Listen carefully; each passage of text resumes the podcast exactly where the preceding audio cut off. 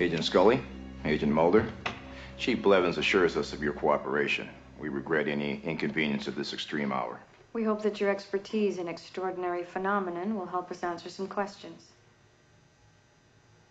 You're not FBI, are you?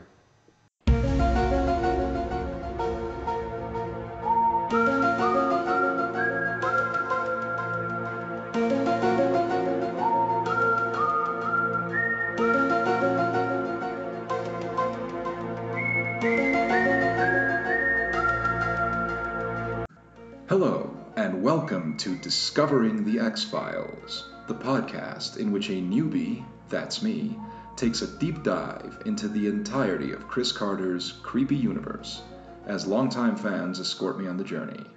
A journey filled with paranoid conspiracies and monsters of the week. I'm Eric's Antoine, and today Daniel and I will be discussing the episode Shadows, which originally aired in the US on October 22, 1993. It was written by Glenn Morgan and James Wong, and directed by Michael Lang. In this episode, Mulder and Scully investigate mysterious deaths linked to a secretary who may be haunted by the spirit of her dead boss, who is using her to uncover his murder, and also discover a conspiracy regarding covert arms deals made with Middle Eastern radicals. Yes, that's a handful. After the break, Daniel and I are going to get into it. Stick around.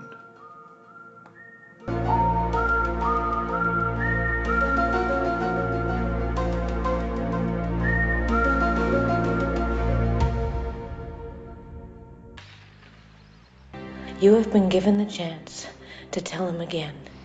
Take it. Tell him you love him by showing him, by by helping us finish his unfinished business. Lauren, how will you ever be able to rest if he never can? All right, so that was a weird episode, wasn't it? Like uh, that's that's uh, it's a strange little 45 minutes of television. Not sure if I mean that necessarily in a good way, but you know, it's. I, I guess I just have one little question, which did it need to be that convoluted? You know what I mean? Like, was was it necessary for it to be that convoluted? You know, Glenn Morgan and James Wong, 45 minute screenplay. Did you did you need to stick everything in there?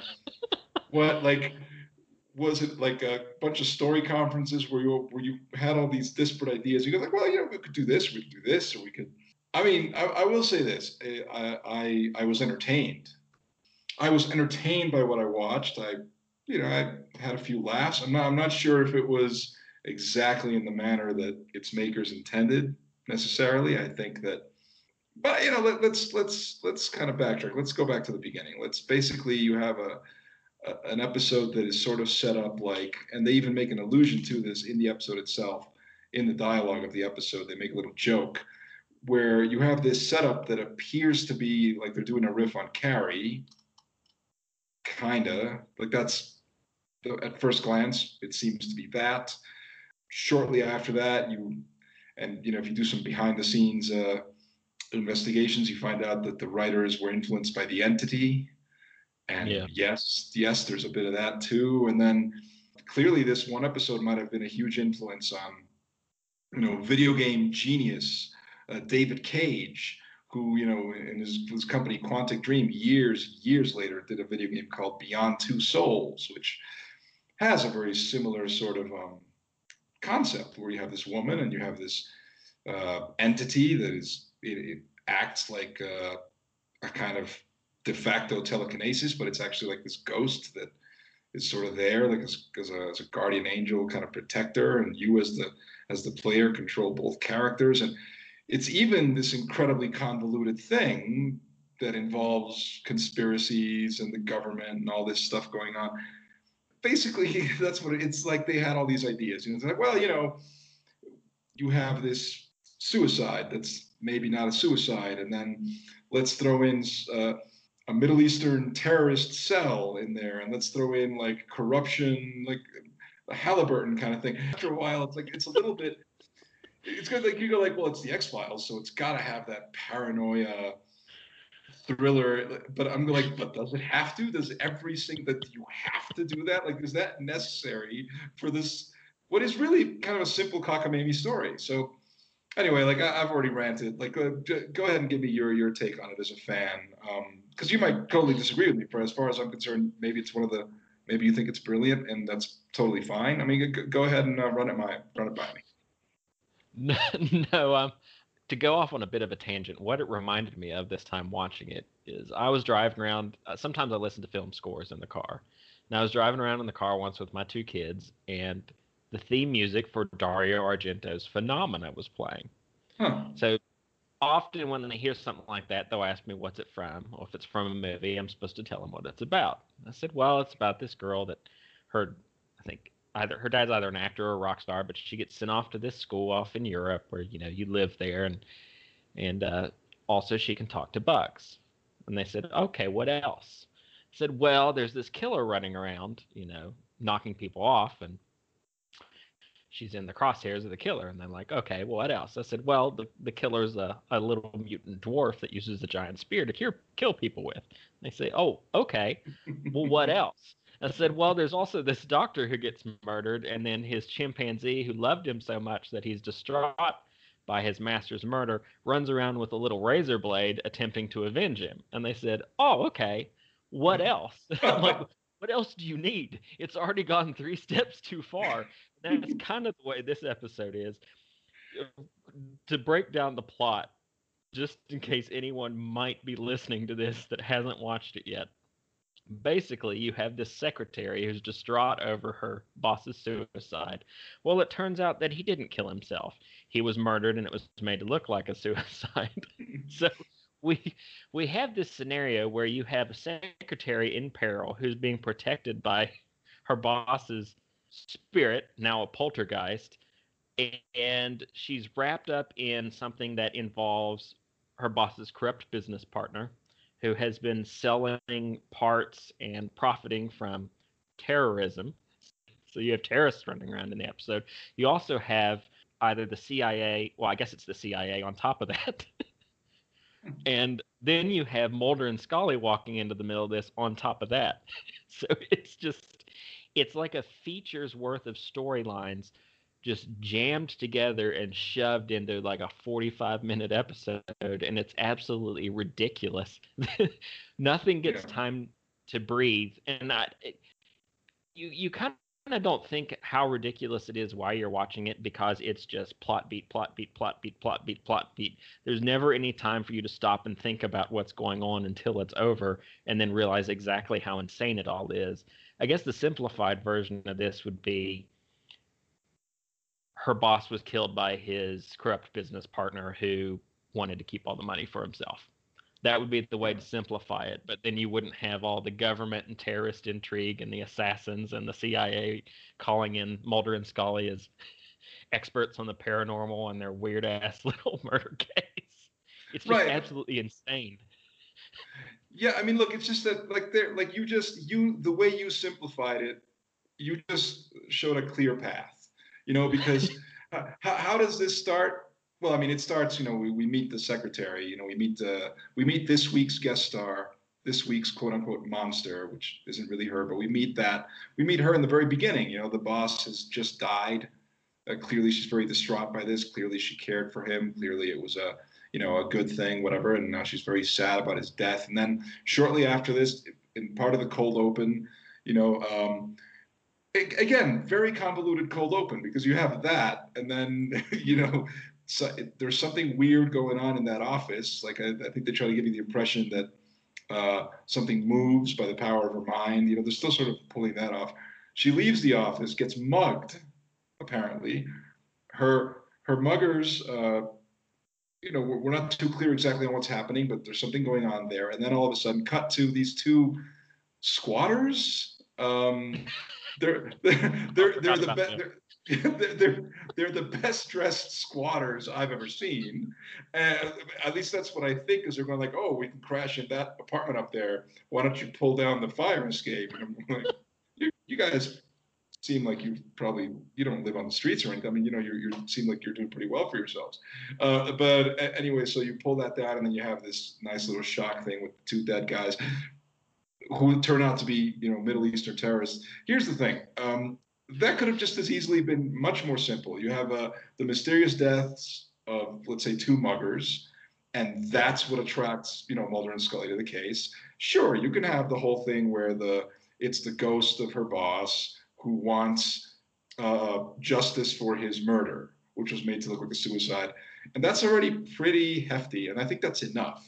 But since they're they want to throw in this whole other thing where I still don't understand why it needed all that. I, like, I, like why they felt that it needed all that, and it raises a whole bunch of questions because clearly this ghost has the power to kill people indiscriminately and viciously, and at least they never make it clear that that he has to be near her in order to perform the killings.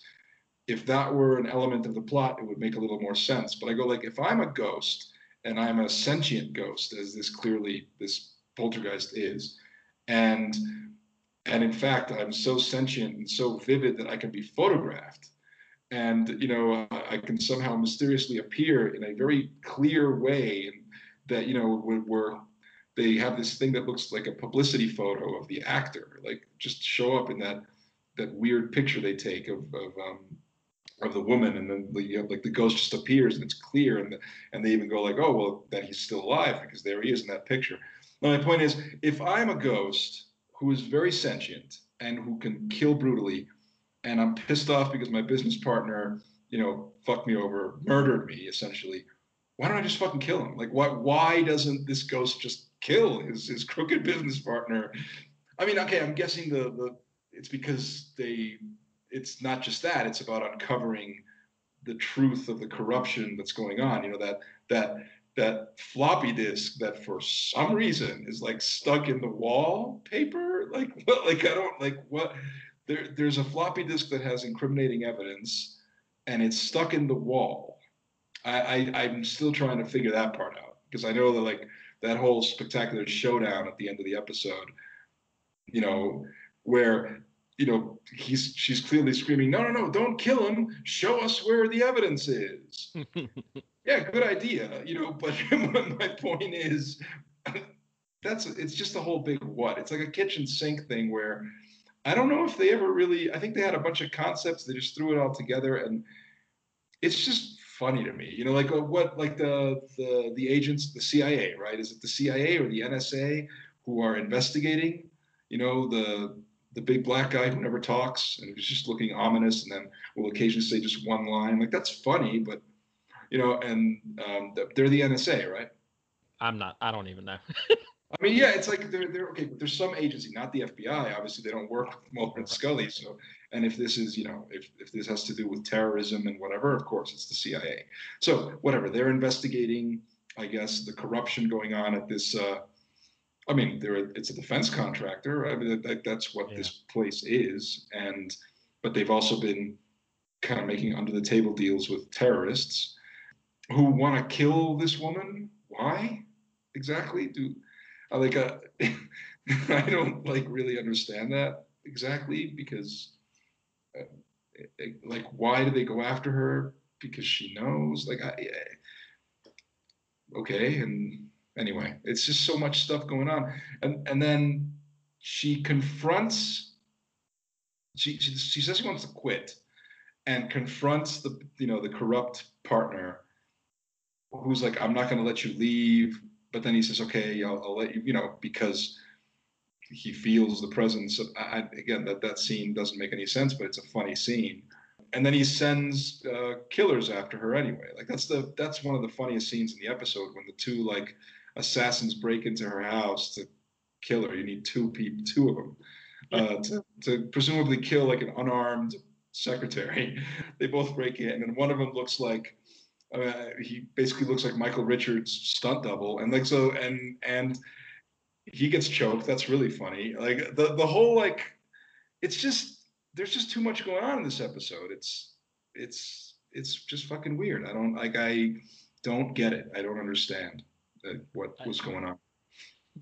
before we start to break everything down, I, I want to read something here. Sure. Apparently, um, here, I'll- I'll just, this is a chunk off of Wikipedia. It says co writer James Wong felt that the changes he was asked to make to the script led to Shadows turning out to be an average episode. His partner Glenn Morgan had a sim- similar opinion, calling it a little too ordinary, like you have seen it before, which is exactly what the network wanted at the time. And then Chris Carter himself called it more of a meat and potatoes kind of story. What? what were these people smoking? Ordinary? Like you've seen it before? I mean, look, to be fair, I guess the individual elements, sure, I've seen that before. We, we, we've seen that before. We, you know, uh, naming the influences, Carrie, the entity, um, you know, three days of the condor, like whatever it was, like we, we, we've seen it before, but we've never seen it before together. Like, you know, we, we've never seen all of those things at once. And, uh, I would say, like, uh, I think it's kind of admirable that they went and did that, even if what they ended up with didn't make any fucking sense. But but it wouldn't make any sense. How how could anything make sense when you put all these elements in that way? And, and did you know something kind of weird about this episode? That it is so messy that Mulder and Scully are kind of. I, I mean, maybe I'm, I'm I'm imagining things, but I kind of felt like they were barely in it. Kind of, yeah. Uh, you barely feel them in it. Like they they they're such non-agents in the story. I mean, if you think about it, they do nothing to progress anything. Like they don't they're not responsible for anything that happens in terms of figuring things out because things just kind of happen and they you know they're in their investigation they you know when they go to question her then i mean the the killer who in whose best you know the the poltergeist the murderous poltergeist in whose best interests it is for the truth to be found out uh, decides he wants to sabotage potentially murder the people who are actually on the verge of discovering the truth for whatever reason. And uh, okay so you have that but you never have a situation where mulder and scully are like okay we, we figured this out we figured that out. No it's all just you know i mean ultimately the poltergeist you know shows them where the mysterious floppy disk is and again i can't i I can't get past the fact that it's just stuck in the wall. It, it, it's far fetched enough that it would even be in that office. But okay, fine. Let's say it's in that office, but why is it behind a fucking wall? I mean, you might as well just destroy the floppy disk at that point. You're you're not wrong. The most proactive thing that Mulder and Scully do that at, that leads to anything whatsoever is him handing her his cell phone number at one point, which she finally does call later on. Everything else they do is just confirming information that they've been handed, like yes, Howard is really dead, um, and them conferring with the uh, the government agents. But I mean, even when they question her, she never opens up.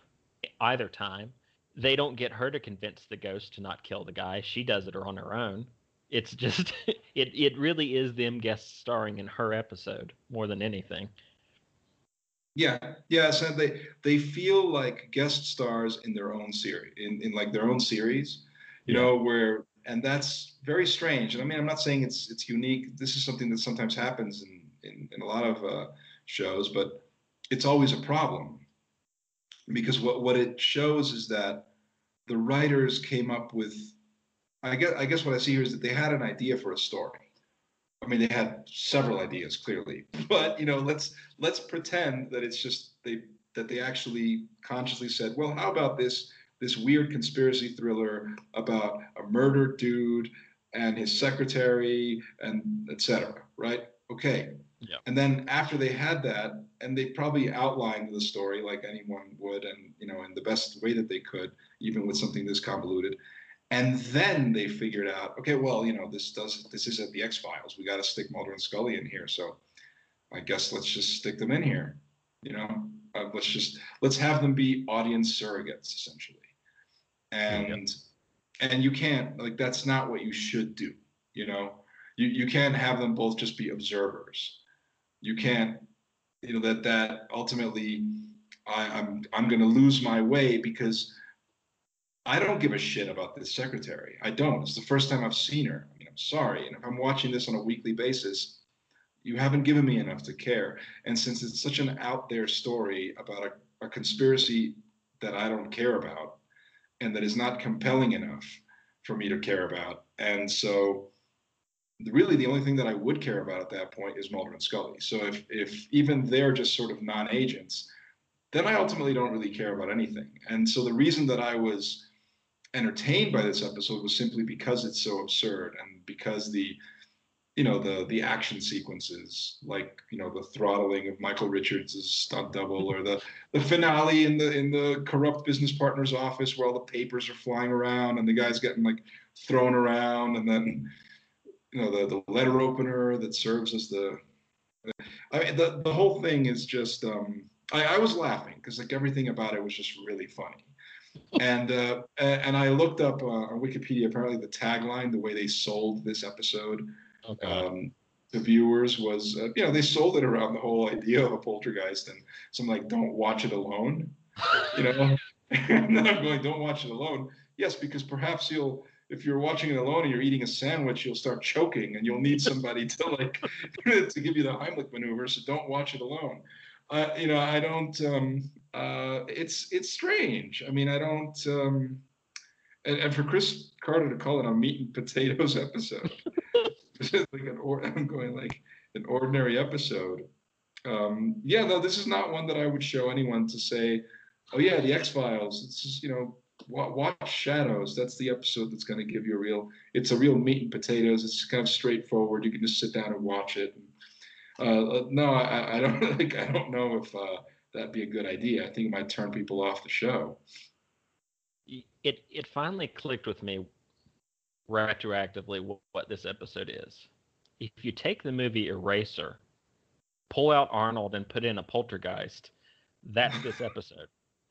because you still have the secretary, you still have the defense contractors selling shit to people they shouldn't, and then you have some insane, unstoppable force running around killing the shit out of everyone who tries to get a hold of her. It's Eraser with a poltergeist. well, actually, you know that, that's that's a, that's a very good comparison. You're you're right. And it's Um, no less ridiculous. yeah, it's it's yeah, pretty much. I mean, uh, you're you're right, and I think that that's and that's basically the problem. I, I think that ba- they it's like okay, so Glenn Morgan and James Wong basically had an idea for let's say a a, a, a- a weird supernatural thriller, a kind of like a kitchen sink supernatural thriller, not unlike Final Destination, you know, which I know they didn't write, but I'm saying like not unlike that because you have these mysterious deaths, these kind of like force of nature deaths that are happening, you know. The same concept might actually work for a weird horror movie, for a weird kind of slasher movie where you have this ghost that's killing everybody, you know, involved in some convoluted government conspiracy. So there, it would probably work better as like a trashy B movie, you know, like a like a 90 minute, you know, just kind of pat it out a bit more, add a few more characters, kill a few more people, make the deaths more gory and so on. Like ha- have the ghost throw people around the room, impale them, you know, like just come up with really elaborate omen style deaths, you know, like like in Final Destination. And um and yeah, I mean it would probably work a lot better as just this weird B movie that you don't really have to pay attention to. You're just sort of watching it because it's because it's got a lot of cool deaths and you're just sort of just having a good time. Which again, that's the part that entertains about this episode that it's just so ridiculous and you have all these weird killings and all this just nonsense that for that moment you're entertained and it's not until you start to think about what you're watching that you realize that none of it's making any fucking sense.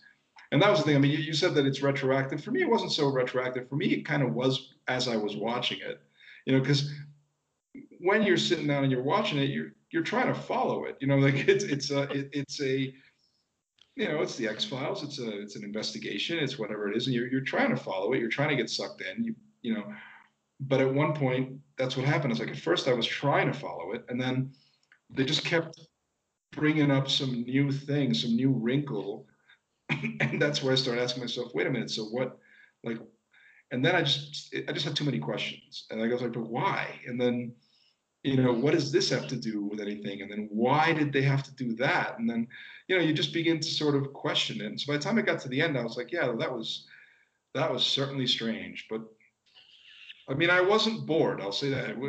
At no point was i bored but well okay i, I did start to get a little bit bored because like uh towards like the very end maybe the last 10 minutes where it's just a lot of sort of talky bullshit really at that point, I was just like, all right, dude, just just let's wrap this up. I, I, think we got what we needed. You know, they they found the disc. All right, you know, it's it's done. The thing just kept kept going and going, and just kind of like, eh, you know. But apart from that, I mean, it's it's not boring. It's it's ridiculous, but it's not boring. Yeah, it it really has the exact opposite problems of the last episode we watched. On you know, the Jersey Devil is kind of a lackluster Monster of the Week episode. It never goes far enough with anything that it's playing with. Whereas this one goes way too far on every level. It's just opposite ends of the spectrum. One is way too little, and the other one is way too damn much. It's yeah.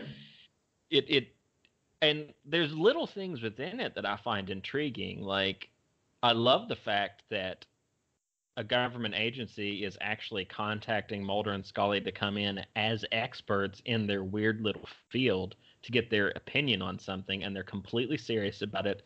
They they're not cracking jokes like all oh, someone made us bring you in. Like they legitimately want them there to hear from them, which means I mean you could spin a lot of stuff off from that. Why do they believe them?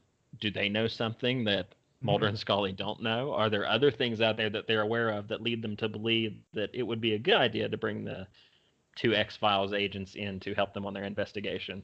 Like, there's clearly some sort of hidden level of um, respect, professional respect that they have for them to call them in on something like that during the middle of the night, apparently. And it never touches on that whatsoever. That's completely glossed over. Yeah, no, just move right on by it and nary a word said about it. Yeah, it's just, it's just one of those things. Um, I'll give it some points for like the the guest actors are, are pretty good. Like I, I think uh, the, the the main woman, the the actress's name is Lisa Waltz, and she looks familiar, but I, I couldn't place her honestly. She's one of those shows up in every other episode of something, so I'm sure that's why she looked familiar. But she was pretty good. I mean, she had she she conveys that uh, that sort of desperation, the vulnerability. She does. She gives a decent performance. The the corrupt uh, business partner is also a pretty good villain. You know, he's he's immediately unlikable. Like for the moment he appears on screen, he's just immediately sleazy and like yeah. gross, and just immediately. And he's got some really funny line deliveries, like when he at the end, you know, he's like, "You stupid bitch" or whatever. He's going like, "Oh yeah." 10 p.m. You know, like put the kids to bed. It's, uh, it's not that it's badly acted or anything. It's it's everything's done competently enough. It has good special effects for sure. You know, it, yeah. it, it maintains the the production value of the show is is as good as as ever. You know, you have it's never too in your face or corny or over the top in that aspect the special effects are convincing. They're minimalist and they they work. Um, they're only it's only humorous because of the context of what you're seeing. You know, like okay. watching this guy get strangled by an invisible force is just kind of it's funny. And slapping him around a little bit. That that got a bit Sam Raimi there for a second, but they were smart enough to cut away after a couple hits. Yeah, yeah, I, I think because because again, like you said, they if you overdo it, you run the risk of it being too Sam Raimi and then too deliberately funny, but it was still funny. I mean, just because uh, the moment that I I thought he looked like Kramer, you know, like slightly younger Kramer, um, and then just getting you know slapped around and getting choked out and all that. Um, it's still funny, just in theory. But I like that he kicks the door in, pops open his switchblade like a greaser villain, and tells his partner to go ahead and draw the bath. like, all right, here we're we're here to do it. We get to do it again. Yeah. yeah. So and so then the, the implication is that these are the same two uh, sons of bitches who did the other guy, right? I mean, all, They they, they stage that suicide. That's what they do. You know. Um, it, it was kind of it was kind of weird because the same evening, like I watched this and then but shortly before this, I watched some CSI. I watched the CSI episode that is also about a killer staging suicides in bathtubs. So I just thought, ah, it's strange coincidence. Wasn't planned, but it came out that way. But yeah, I mean, again, like that's an interesting concept, you know. But I mean, it doesn't really belong on the X Files, the mysterious murders, you know, because X Files is about supernatural weirdness. So obviously, if it were just some serial killer staging suicides, well, that's not gonna, you know, that's not good enough. So you got to add something else. You got to add the detail of, let's make it a ghost that wants revenge for this. Okay, that's good, but but hang on, he wants revenge because his his his partner had him killed. Okay, fair enough. Because his partner was selling weapons to terrorists. Because you know, and, and, so on and so on. And he felt and he felt so guilty about the no, yeah, because they throw in that whole thing too about like he's guilt ridden yeah. because of the bombing. So that's that's why it's convincing that he killed himself, in theory. But if but if that's supposed to be a secret, why would that be the motivation? Because I'm assuming it's not supposed to be common knowledge that this uh, this company is selling weapons to terrorists. So him being guilt ridden about that is not something that anybody would know, right? I mean, but I guess it's it's so that people in in the inner circle won't suspect anything. I guess I, it's just a lot of details, a lot of stuff going on, and not really making a lot of sense. And that's that's ultimately what it is. And I, will also say that there is a possibility that when this played in '93, maybe it just was so off the wall that people were more taken by it. You know, I, I would have to see what retrospective reviews say of it, but I would imagine maybe in 93, this had a slightly, maybe just the off the wall nature of it just seemed fresh. And when you sit back and watch it now, you go like, wait a minute, what is all this? I don't know. I can, I can, as someone who watched it the night it aired, because I know I saw this one when it aired and have seen it a few times since. I don't quite remember what my reaction was, but I, I can tell you this for a fact. I knew when I hit play on it that it was the dead boss as a poltergeist protecting the secretary that was the effectively the daughter he never had. I remembered that. I remembered that the other boss was corrupt and that he was behind it.